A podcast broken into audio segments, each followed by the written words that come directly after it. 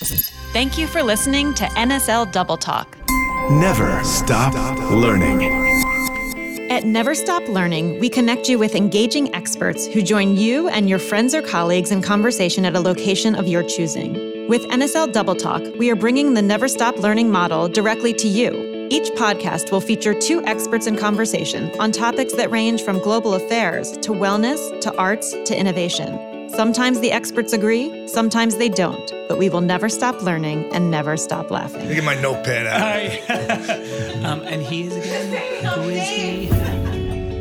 NSL Double Talk featuring chefs Bill Telepan and David Pasternack. Today's topic the fisherman, the chef, and the latest in restaurant trends.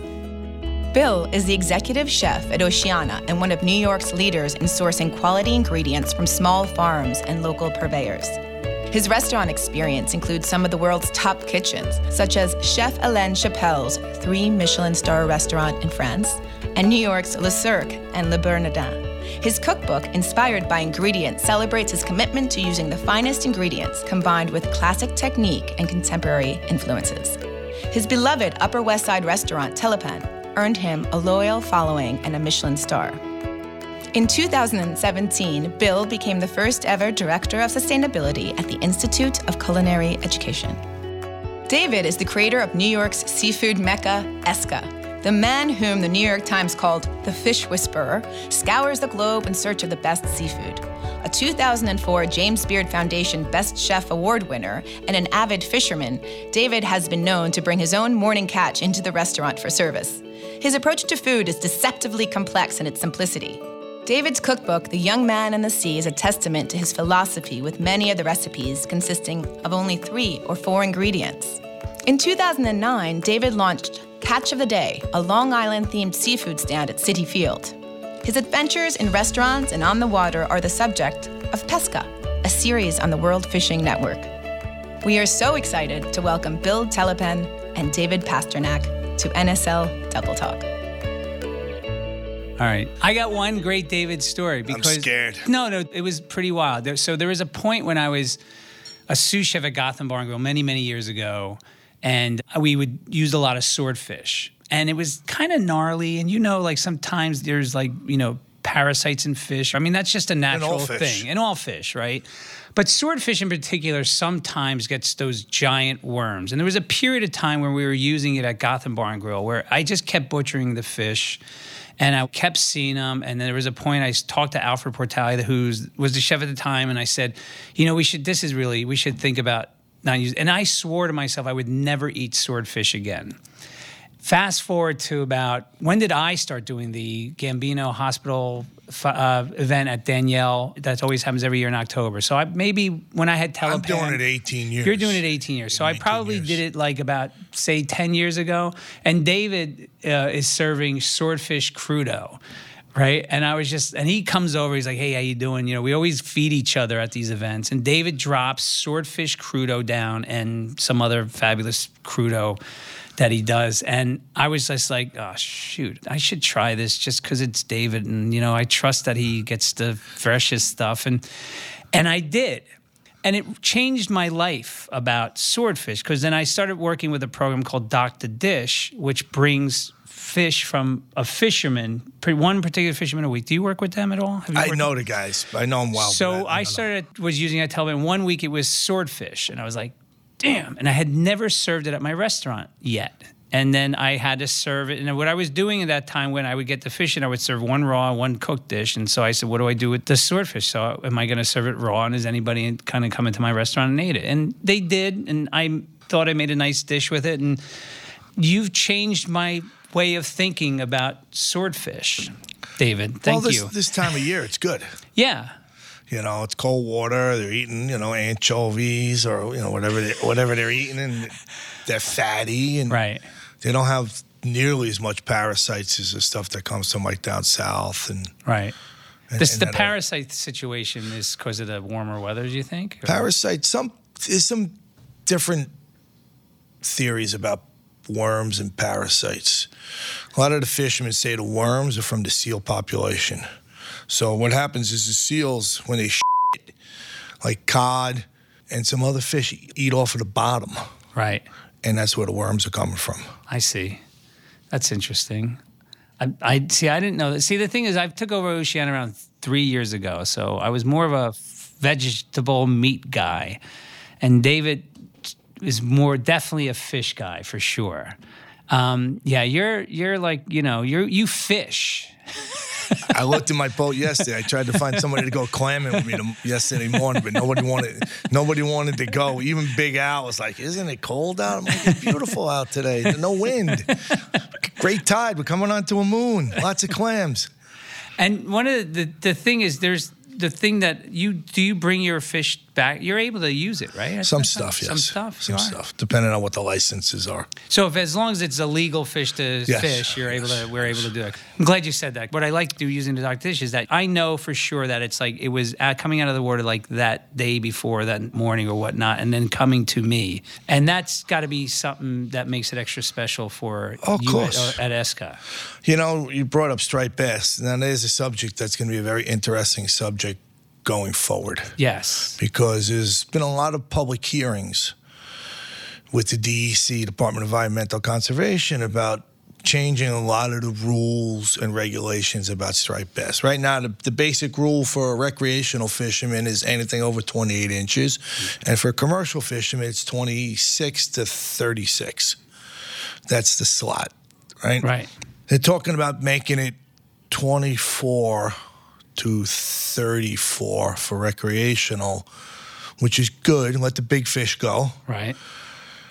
But the real challenge is you're talking about changing about all the kinds of hooks that you can catch them with. So, like right now, we catch them, we troll for them, we use spoons, and, you know, we use these big treble hooks, and Right. we, you know, we use treble hooks, and we use all these mojos. I have no idea what you're talking about. But all ahead. these different kinds of lures and different kinds of things to catch them.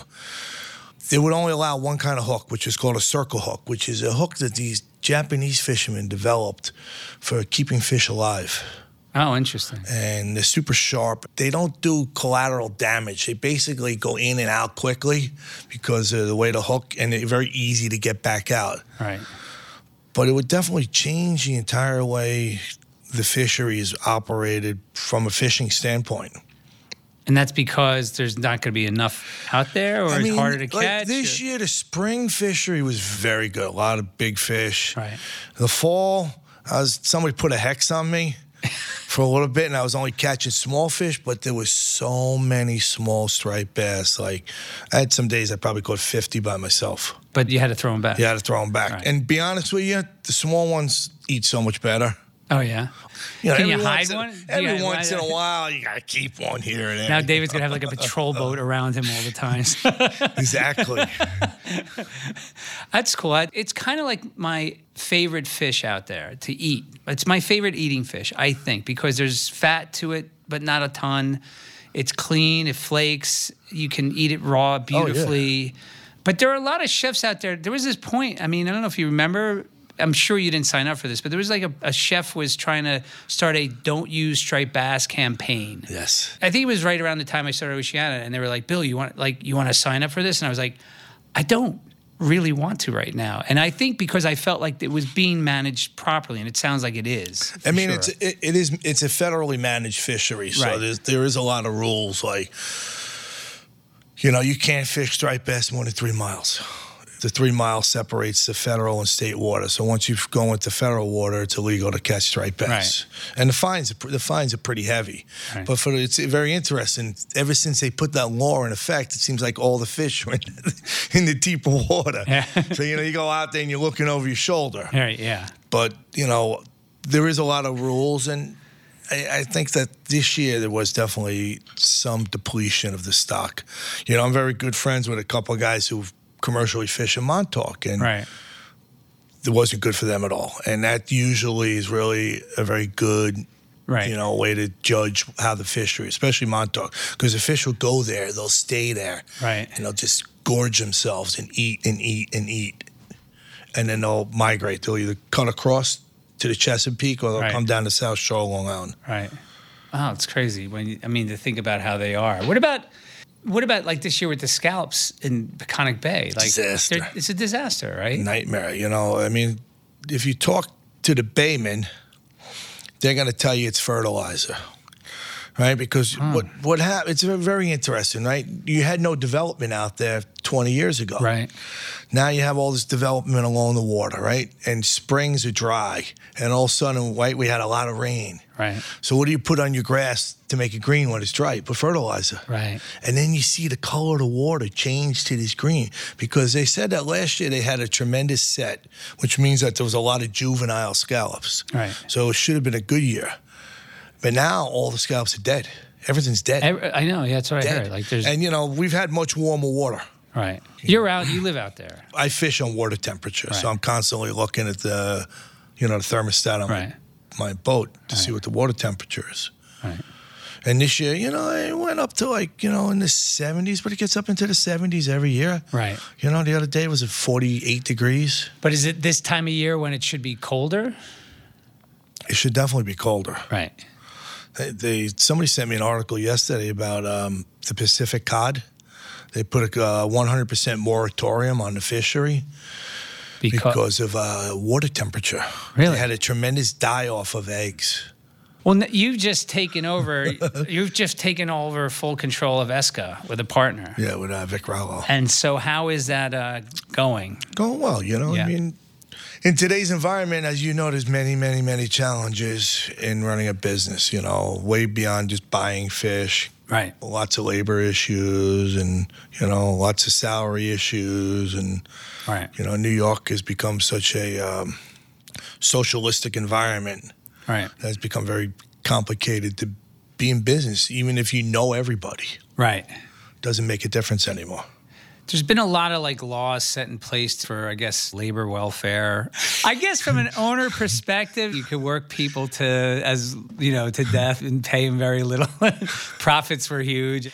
You know, I think that's what everybody's dealing with now is that you have even like you know management has things in place like all your sous chefs and stuff you can't after you work them a certain amount the idea is like all right i'll work this guy 20 hours a week but i'm going to make you work you know 150 hours a week and Don't work that way and it anymore. does, you can't allow that. And it, and I guess the thing is now we have to adjust to it, right? There needs So- to be some adjustment because if you look around the city, there's just businesses empty everywhere.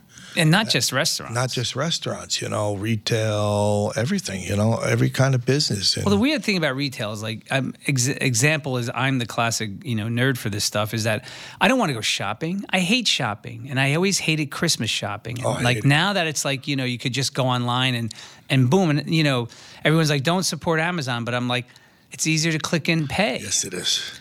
But in our world, I think, like you said, I mean, we need a lot of people. Since it's a manual business, we need a lot of people to do a lot of work. Yes. And it now costs a lot of money. Yes. You know, we were looking at our labor report just last week because it was a really busy week. And like, we were just like shocked by the amount of hours. But we actually were put in less hours. And when I did the math, it cost us more still because that's what we're up against. Like, you know, payroll Very hard. is up. Let me do the quick math in my head, which is very bad. So it's up like two to three percent, right? Which is a lot on the bottom line when you're trying to get blood from a stone. And that's the kind of a business we, we live in. But well, that's what it's become. I mean, Right. You know, ten years ago, you could still, in the restaurant business, you could still make you know money. Right. Now you make a living. Right. You know, and it's un- unfortunate is that it's come to that point. Right. Well, that's what it was like when I had my restaurant. It was more like after a certain point, I was just paying everybody. Just they all had a job, and then but nothing was coming out of it. Like you know, it's not. It wasn't like we weren't.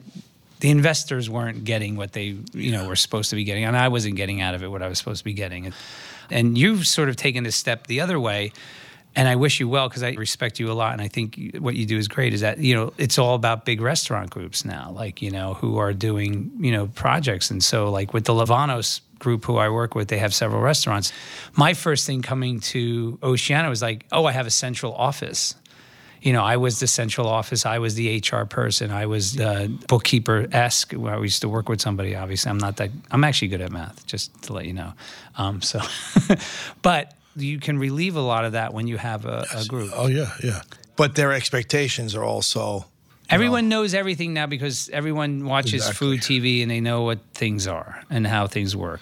And now, three years in, after owning a restaurant, what do you think?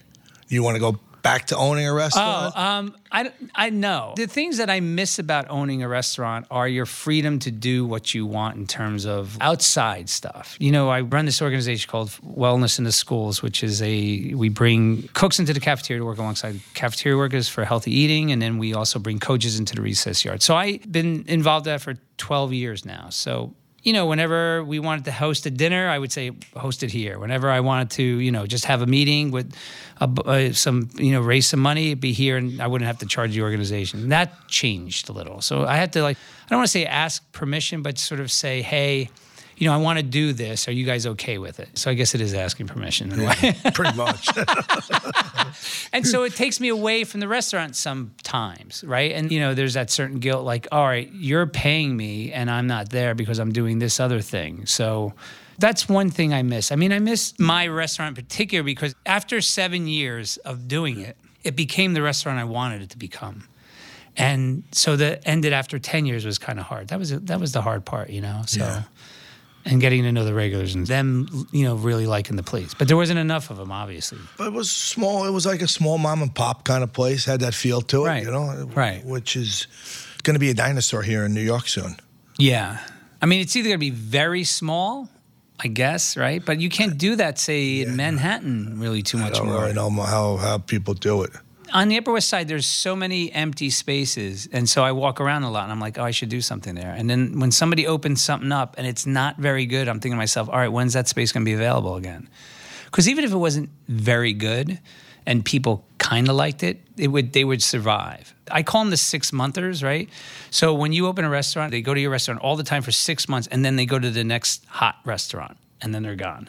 And you'll never see those people again. You never see them again. So it's always like the telltale for me is like what I always said to my investors and my partners was like, let's see where we are three years from now, you know, because we got a lot of attention. Now it's not going to last because it, everything is much quicker in terms of like what the way people write about. Like, you may be the hot person this week, but then next week somebody's going to be on Eater saying they're going to say this is the hot person to go to, and everyone talking. Well, it's like that person. Instagram. You know, if the kid looks at a picture and goes, "Wow, that's great," and they go to your restaurant, Yeah, my mom and dad would go back to that restaurant a second time if it was great. right. They don't go back. No, exactly. They want to get the picture. They want to say they were there. They want to go like this, and then they're gone. They're done, And they're they on to the next picture. because they want to be the cool kid to get there first. Exactly. and it's a big problem in our industry. We're gonna have to figure out, you know, how to address it and what's the next step. It's challenging. The one thing we talk a lot about a lot with our PR company is like, you know, how do we let's bring in influencers? But you know, Oceana is this giant midtown business sort of. We're in the business district.